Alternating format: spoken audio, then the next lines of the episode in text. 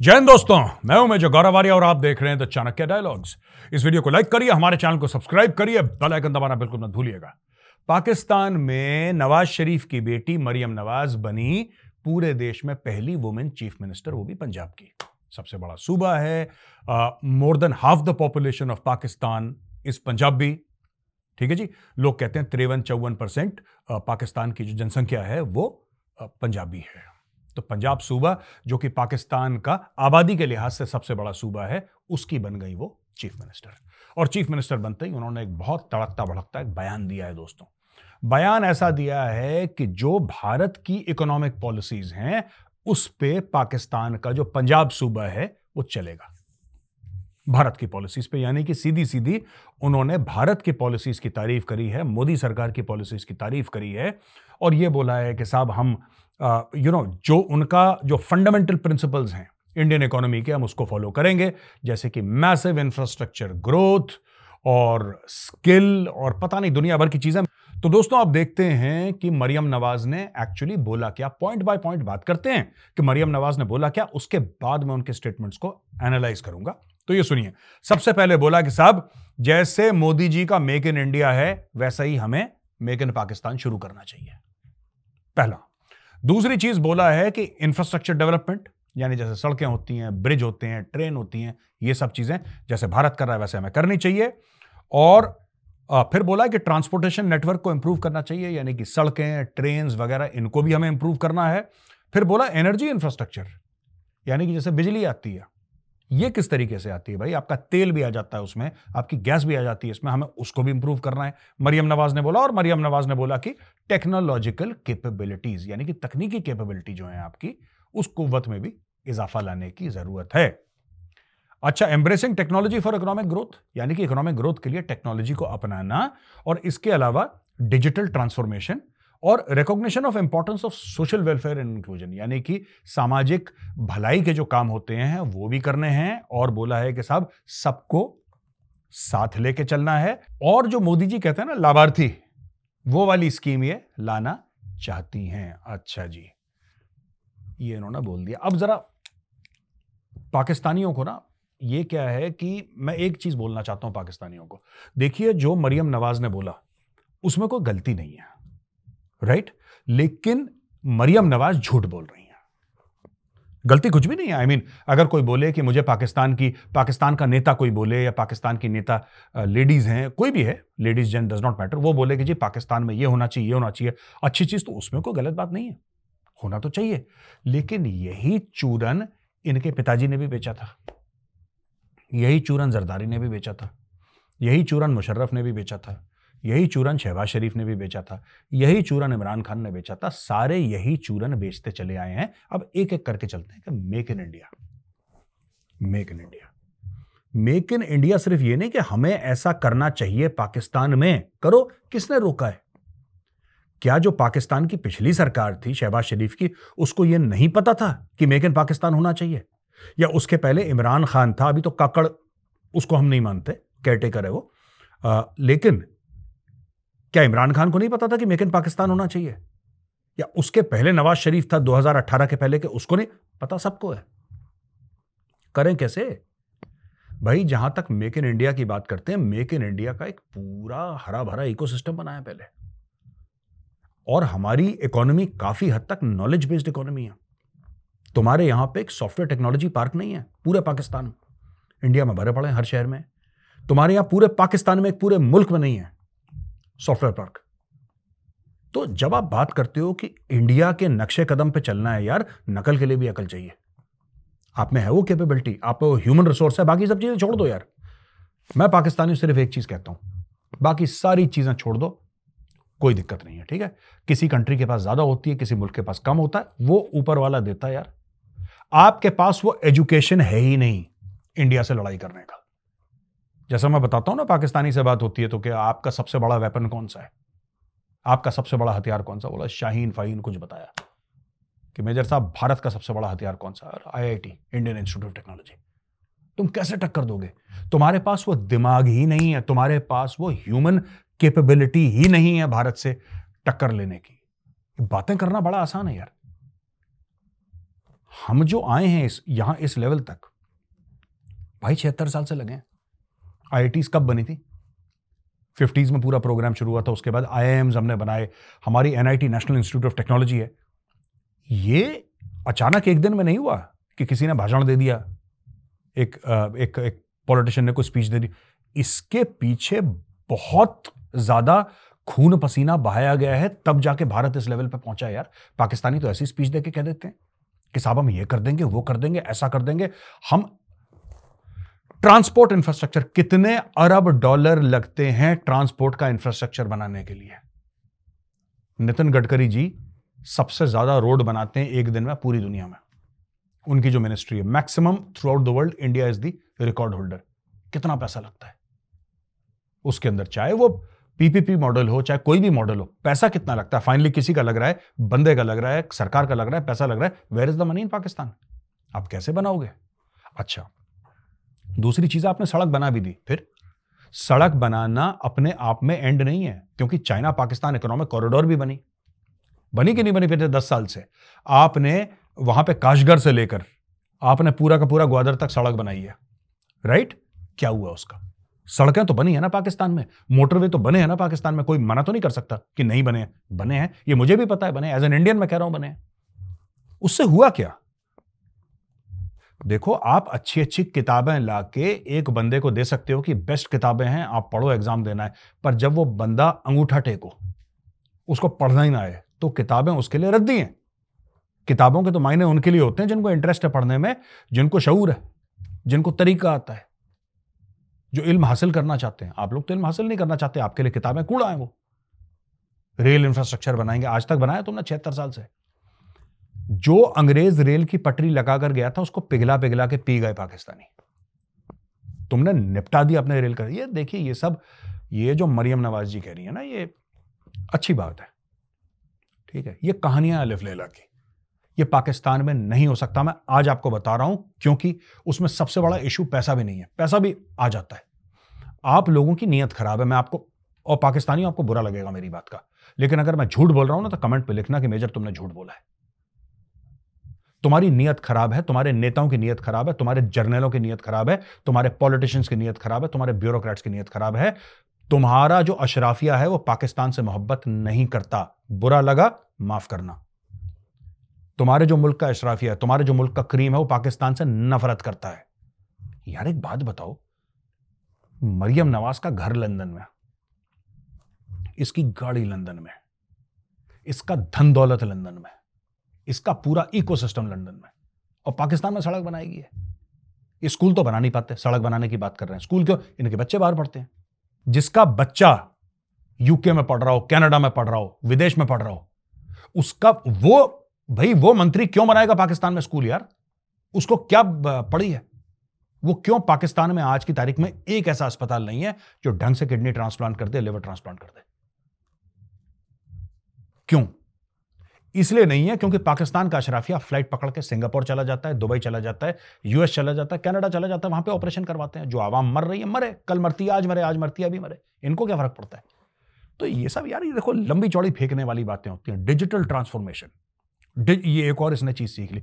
इसने कुछ नहीं करा है। मोदी जी के प्रोग्राम्स, किसी अपने चेले चपाटे को बोला है कि, बेटा, देख ले, मोदी जी का क्या क्या प्रोग्राम है, वही बक दिया वहाँ पर बुरा मत मानना पाकिस्तानियों। मैं जब कहता हूँ ना तुम्हें टैलेंट नहीं है। तुम लोग कहते हो हमें कैपेबिलिटी बहुत है पोटेंशियल कोई पोटेंशियल पोटेंशियल नहीं है। पोटेंशियल है ही नहीं तुम लोगों में। क्यों? क्योंकि इस मामले में, मैं क्यों, मैं क्वालिफाई करके बताता हूँ, मैं क्यों ऐसा कह रहा हूँ। आप ये मत समझना कि मैं आपसे नफरत करता हूँ, इसलिए बोल रहा हूँ। नफरत तो करता हूँ मैं आपसे, वो बात सच है, लेकिन वो कारण नहीं है, वो वजह नहीं है। वजह मैं आपको समझाता हूँ। क्योंकि अगर आप इंडिया को, अगर आप इंडिया की तरह बनना चाहते हैं और इकोनॉमिक सक्सेस स्टोरी बनना चाहते हैं, उसके पीछे पॉलिसीज़ तो हैं।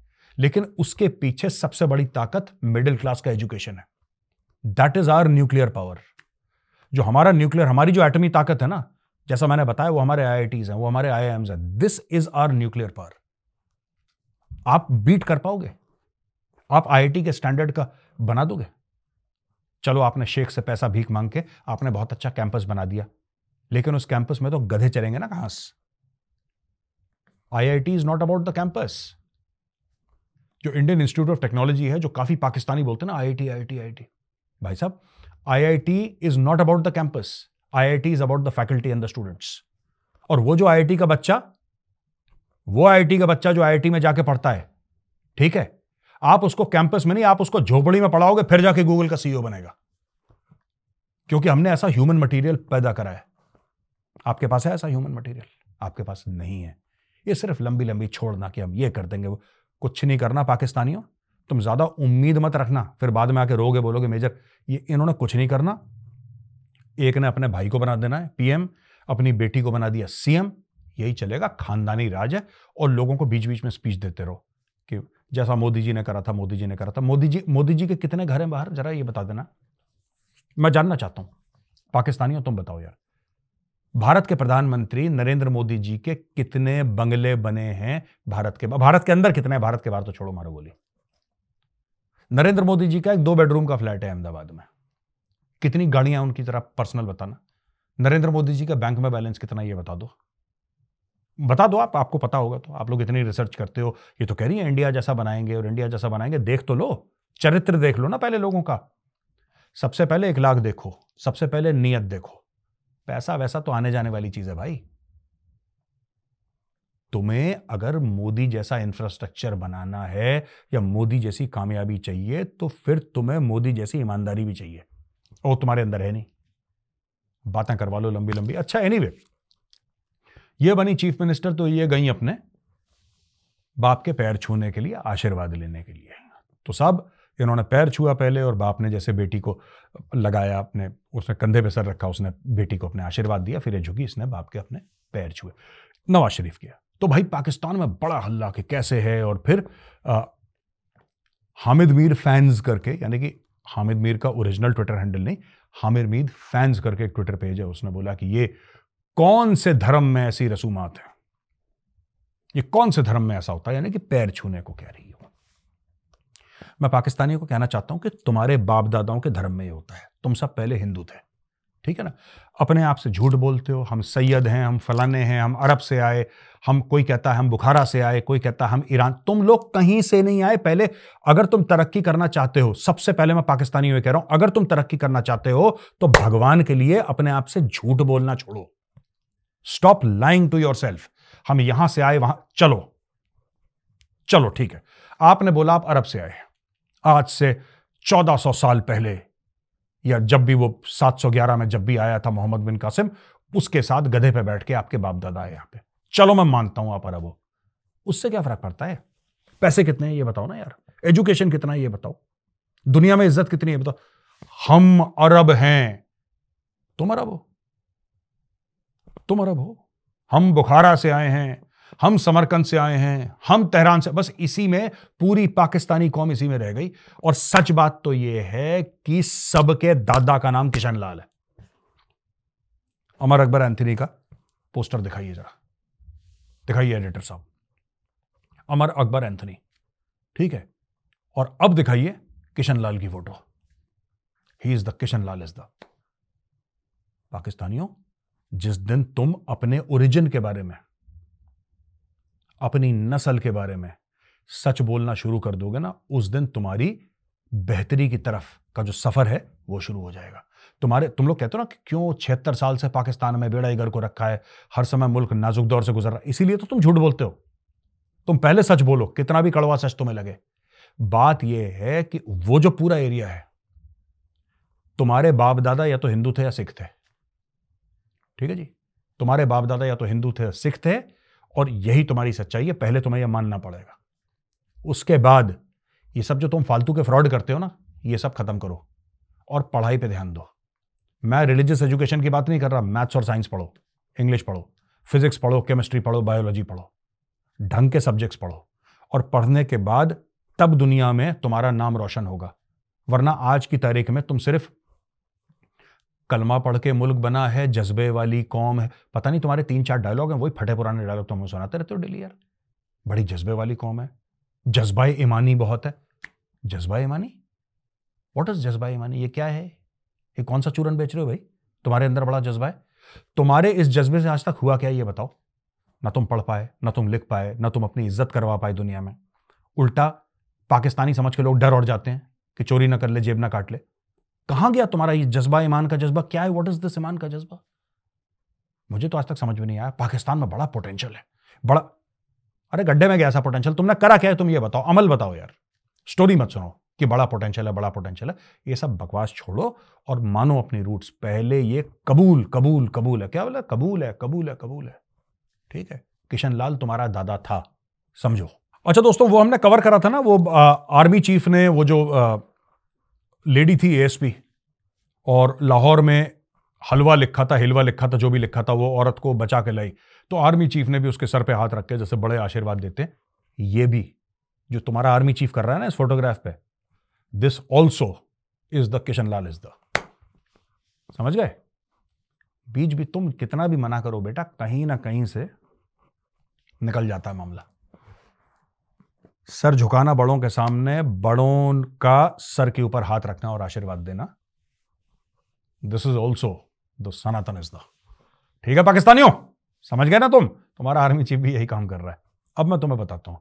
वो जो लेडी एएसपी थी, उसको मैं करता हूँ सलूट क्योंकि उसने ज़बरदस्त जज्बा दिखाया है। ठीक है जी? पाकिस्तान तहरीक इंसाफ वाले बकवास कर रहे हैं कि ये वो थी जिसने एक ज़माने में पीटीआई वालों को जेल डाला होगा। तुम लोग करते हो ऐसी हरकतें तुम्हें पिटाई विटाई तुम्हारी करी होगी। लेकिन अब उसकी रेपुटेशन ठीक करने के लिए पूरा मामला स्टेज किया गया है। ये पीटीआई वाले, PTI is now only on Twitter. Twitter, Facebook, Instagram के अलावा पीटीआई को खत्म कर दिया तुम्हारे आर्मी चीफ ने तो PTI is now consign to the dustbin of Pakistani history where there are lot of such parties like PTI. अब मेन मुद्दे पे आते हैं दोस्तों। आर्मी चीफ ने उसको बुला के बड़ी तारीफ़ करी, गुड। लेकिन आपका स्टेट हार गया। और मैं क्यों कह रहा हूँ कि आपका स्टेट हार गया? आपका स्टेट इस पूरे वाक्य में, ये लाहौर में, हिलवा, हलवा जो भी लिखा था, उस मामले में आपका स्टेट इसलिए हार गया क्योंकि जिन लोगों ने धमकी दी थी, जिन लोगों ने बोला था सरतन से जुदा सरतन से एक तो उस लड़की ने उनसे माफ़ी मांगी। या पुलिस नहीं बोला होगा तो माफ़ी मांग लो, वरना तो तुम्हें मार देंगे, पागल के बच्चे तो आई पाकिस्तान में। पहली बात ये। दूसरी चीज़ ये कि जिन्होंने धमकी दी थी को पिस्टल लेकर आ गया, सर तन से जुदा, सर तन से जुदा। रैप म्यूज़िक जो कर रहे थे वहाँ पे, उनके खिलाफ कुछ केस हुए? उनको सजाएँ मिली? सजाएँ नहीं, कम से कम केस हुए, एफआईआर दर्ज हुए? अगर हुए हैं तो ठीक है, लेकिन सच है कि नहीं हुए हैं। और नहीं हुए हैं योर स्टेट हैज़ फेल्ड उस लेडी एएसपी ने एक सिचुएशन को डिफ्यूज कर दिया। और बड़ी बहादुरी से करा, क्योंकि उसकी भी जान जा सकती थी। उसकी भी जान जा सकती थी। तो उस लेडी एएसपी को, पाकिस्तानी जो पुलिस की है, पंजाब पुलिस की, उसको मैं सल्यूट करता हूँ और मैं कहता हूँ कि बड़ी ज़बरदस्त वो लेडी है and she is done a very fine job लेकिन आपका स्टेट यहाँ पे फेल हो गया, क्योंकि आपके स्टेट ने कोई एक्शन नहीं लिया और वो सरतन से जुदा वाली जो बीमारी है, वो कैंसर की तरह पूरी पाकिस्तान में फैली हुई है। और उनको भी पता है, किसी के बाप की हिम्मत नहीं है यार, किसी के बाप की हिम्मत नहीं है। हर चीज़ मतलब कुछ भी ये कहीं पे भी अरबी होगा तो ये पागल हो जाते हैं, परेशान हो जाते हैं। भाई, अगर आप सऊदी अरब में जाओगे बाथरूम में तो जो लिखा होगा टॉयलेट, वो भी तो अरबी में ही होगा। अगर आप सब्ज़ी खरीदने जाओगे और वहाँ पे तरबूज पड़ा है तो तो तरबूज तो अरबी में होगा। अगर आप पानी पीने जाओगे तो पानी लिखा है, वो तो अरबी में होगा। तो हर चीज़ जो अरबी में है, वो कुरान के आया थोड़ा है। वो तो उनकी लैंग्वेज है यार। वो तो अरबों की लैंग्वेज है, वो तो सड़क पे शॉपिंग मॉल की तरफ़ जाना वो अरबी में ही लिखेगा वो, क्योंकि वो उसकी लैंग्वेज है। ये तुम्हारी लैंग्वेज थोड़ा जो तुम इतने सेंटिमेंटल हो गए हो। थोड़ी तो जबान पंजाबी है, हैं जी? तुम लोग उसमें खुश रहो यार। तुम कहा अरबी, शरबी, फारसी, वारसी में पड़े रहते हैं फ्रॉडिया कहीं के। और दोस्तों, ये आखिरी खबर है, पाकिस्तान की हो गई बल्ले बल्ले। चाइना ने दो बिलियन का लोन जो था रोल ओवर कर दिया, यानी कि जो पाकिस्तान को देना था, चाइना ने बोला, ठीक है, अगले साल दे देना। और वर्ड्स टू दैट इफ़ेक्ट तो पाकिस्तान की लग रही है लॉटरी, आठ अरब डॉलर की भीख इनको मिल रही है आईएमएफ से। इन्होंने मुँह फाड़ के, मुँह फाड़ के, जैसे कोई आपने देखोगे ना वीआईपी चलता है तो रेड कारपेट होता है ना। रेड कारपेट आईएमएफ वाला जैसे ही आया, इन्होंने अपनी जबान को रेड कारपेट जबान भी पिंक होती है। इन्होंने जबान ऐसे ज़मीन पे रेड कारपेट की तरह बिछा दी, उसके ऊपर चल के आया आईएमएफ वाला। इन्होंने बोला, भाई, जहाँ तू दो दे रहा था, चार दे दे, चार दे रहा था, छह दे दे, छह दे रहा था आठ दे दे आठ अरब डॉलर दे दे। आठ अरब डॉलर यहाँ से लिए चाइना से दो अरब डॉलर का रोल ओवर करा दस अरब डॉलर हुए शाम को party this is the Pakistani the economy is the समझ गए दोस्तों?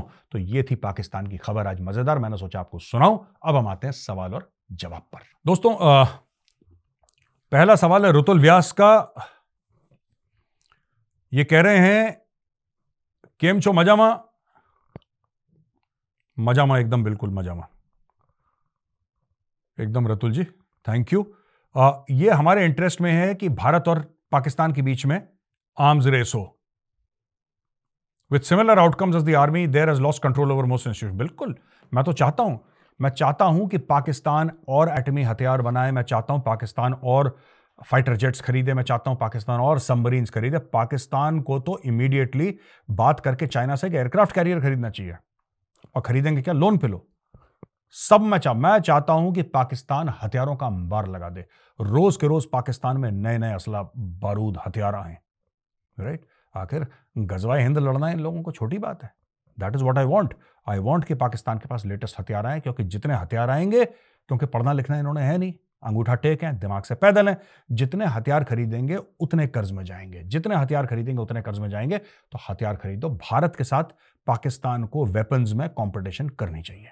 This is what I want doctor Harshal Mehta Jain major साहब, जय सोमनाथ, एकदम जोरदार वीडियोस छह तुम्हारा। ओह अच्छा ये हर्षल मेहता हर्षल तो अहमदाबाद का है ना? अच्छा thank you Harshal thank you मुझे इतनी गुजराती नहीं आती, मुझे केम छो मजामा इतनी आती है, इससे ज़्यादा नहीं आती। अच्छा मैं एक बात बताना चाहता हूँ। हाँ जो लोग ये समझते हैं कि गुजराती फ़ूड सिर्फ़ मीठा है that is not true Gujarati food spicy भी है एंड इट इज़ अमेजिंग मैं अहमदाबाद में था, मैंने वो खाया, इनका एक आलू होता है, ज़ीरा टाइप का आलू होता है, एक लाल चटनी होती है और पराठा टाइप की एक इनकी जो इट्स सो टेस्टी यार। ठीक है, मैं बोलते बोलते मुँह में पानी आ गया, पर मैंने बोला, बता दूँ आपको जियो के बीच में खाने पीने की भी बात चलनी चाहिए। ये मैंने दो बार खाया अहमदाबाद में। तो I got somebody brought it for me and fantastic मज़ा आ गया। I still remember the taste sir hypothetical academic question है.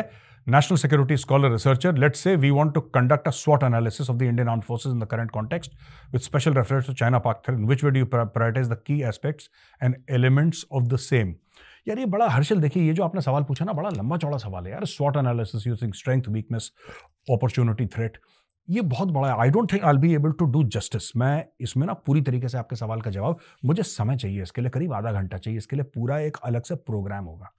इसके लिए रिसर्च होगी। ये जो प्रोग्राम आपने सवाल पूछा है ना इस प्रोग्राम में this is too big for this program but हमें एक बात समझनी होगी कि पाकिस्तान अब अपने पैरों पर पे खड़ा नहीं हो सकता। लेकिन इसका मतलब यह नहीं कि पाकिस्तान थ्रेट नहीं है right right? Pakistan remains a threat to India India उसको सीरियसली नहीं लेता क्योंकि पहले से बहुत कम उसका थ्रेट हो गया, लेकिन आज भी टेररिज्म के मामले में Pakistan is a threat Pakistani फौज बेकार है, उनके टैंकों में तेल नहीं है, लेकिन जिहादी फिर भी पाकिस्तानी भेज सकता है, उनका यही काम है। ठीक है, पूरी मतलब पूरी तो क्या मतलब 95 परसेंट ऑफ़ द कॉम उनकी इसी टेररिज्म वाले काम पर दे एक्चुअली बिलीव आप खड़ा हो जाओ, गजवा हिंद गजवा हिंद क्या है? पता नहीं किसने झूठ लिख दिया गजवा हिंद के बारे में, सारे पाकिस्तानी पागल हो गए। मैंने अरबों से, मैं अरबों कहता हूँ, हम बिलीव नहीं करते इसे बकवास की चीज़ें। आप चले जाओ, बात कर लो किसी अरब से। आप अरब वाले से बात कर लो, वो कहता है, बेकार है, बात ये आप किसी मलेशियन से, इंडोनेशियन से बात कर लो, यूएई वाले से बात कर लो, अरब्स हैं वो, ये कहते हैं, क्या बकवास है यार? We don't believe in all this वो काम धंधे पे लगे अपने। पाकिस्तानी गधे पे बैठ के सब गजवाए हिंद। सरतन से जुदा। ये पूरी कौम का दिमाग खराब हो चुका है। 25 करोड़ में से 24 करोड़ निन्यानबे लाख पागल हैं।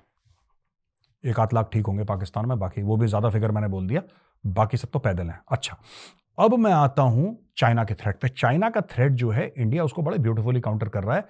लाइन ऑफ़ एक्चुअल कंट्रोल पे टोटल स्टेलमेट है। ना वो कुछ कर रहा है, ना हम कुछ कर रहे हैं। चुपचाप वहाँ पे चाइना को रोक के रखा है और यहाँ पे चाइना को पेट पे लात पड़ रही है डेली। कंपनियाँ आ रही हैं, कंपनी, और दुनिया भर चाइना को ब्लॉक कर रही है। एक थिंक टैंक ने, मैं नाम भूल गया यूएस के थिंक टैंक ने बोला है कि after ten years China will disintegrate China का पूरा पैसा ही यूएस के ऊपर खड़ा हुआ है। यूएस ने अब आशीर्वाद अपना हटा लिया पीछे। अब देखना, चाइना चाइना का बैंड बच जाएगा। खर्चे उनके वही हैं। आपने कभी नोट करा है? जो बंदा रेगुलर जिम जाता हो रेगुलर जिम जाता हो, जब जिम जाना बंद कर देता है, उसका अचानक वेट बढ़ जाता है। क्यों? क्यों? एक तो फैट बर्न नहीं कर रहा वो। पर दूसरी सबसे बड़ी चीज़ है कि उसके खाने का सिस्टम वही रहता है जिम छोड़ने के बाद। तो अक्सर देखना जिम छोड़ा, वज़न बढ़ा। उसके दो तीन कारण है, उसमें से एक सबसे बड़ा कारण यह है कि he keeps on eating like that भूख उसको वही लग रही है। मेहनत नहीं कर रहा है। This is exactly what is happening with China China का जो फ्लैब है ना, चर्बी है, वो धीरे धीरे धीरे चाइना का मसल कम हो रहा है, चर्बी बढ़ रही है।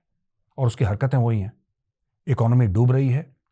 इकोनॉमी उसकी स्लो चल रही है, खर्चे वही हैं belt and road China Pakistan economic corridor तो all this has a telling effect on the health of a nation's economy Ajay Vyas. Ram Ram major साहब, राम राम अजय जी। जय हिंद, आप ये कहते हैं कि, आप अक्सर ये कहते हैं कि पीओके के लोग अपने आप कहेंगे कि उनको भारत से मिलना है। बट ये जो जिहादी माइंडसेट है, ये इम्पॉसिबल नहीं है।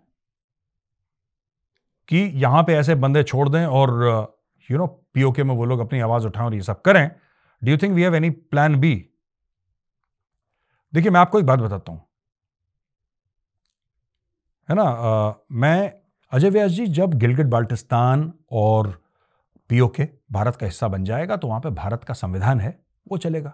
भारत का कानून चलेगा और भारत का कल्चर चलेगा वहाँ पे।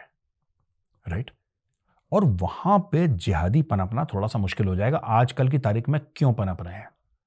पाकिस्तान में जिहादी क्योंकि सभी का दिमाग एक जैसा है। जब वो भारत का हिस्सा बनेंगे तो मैं ये नहीं कह रहा कि जिहादियों का दिमाग या दिल चेंज होगा। नहीं, उनको निपटाना आसान होगा। That is what I am trying to say salute to you for not striving to be politically correct I suppose we should all learn to call thank you very much Ajay ji बहुत बहुत धन्यवाद आपका। कार्तिक मिश्रा जी कहते हैं कि हमें पता है पीओके से कई आवाज़ें ऐसी निकल रही हैं कि इंडिया के साथ वो मिलना चाहते हैं। क्या हमें इस ऊपर कोई एक्शन लेना चाहिए? कार्तिक जी, कोई एक्शन लेने की ज़रूरत नहीं है। जो सरकार एक्शन ले रही है, हमें सिर्फ़ ये करना है, सिंपल सी बात है, हमें जम्मू और कश्मीर, लद्दाख में इन्वेस्टमेंट करनी है राइट इन्वेस्टमेंट करके उसको बिल्कुल चमका के मॉडल स्टेट्स बनने, क्योंकि लद्दाख भी स्टेट बनेगा बनेगा जे के स्टेट बनेगा बनेगा ये बात तय है। ये central government has decided it's only a matter of time और उसके बाद वीज़ा दीजिए बुलाइए वहाँ के लोगों को। जब वो देखेंगे, बिजली के रेट, सब्ज़ी के रेट, खाने के रेट, स्कूल का इंफ्रास्ट्रक्चर कॉलेज का इंफ्रास्ट्रक्चर ट्रांसपोर्ट का इंफ्रास्ट्रक्चर जो जो फैसिलिटीज़ वहाँ पे मिल रही हैं, जो अपॉर्चुनिटीज़ वहाँ पे मिल रही हैं, फिर कोई पागल ही होगा जो पीओके या गिलगिट बाल्टिस्तान में रहना चाहेगा। Everybody will say we want to merge with India and when people come the land comes with them that is the thing let's focus on the people of Gilgit Baltistan let's focus on the people of PoK और बाकी पाकिस्तान हमें नहीं चाहिए। दोस्तों, video देखने के लिए बहुत बहुत धन्यवाद। अगर वीडियो पसंद आए तो उस वीडियो को लाइक करिए, हमारे चैनल को सब्सक्राइब करिए, बेल आइकन दबाना बिल्कुल मत भूलिएगा। जय हिंद, वंदे मातरम, भारत माता की जय।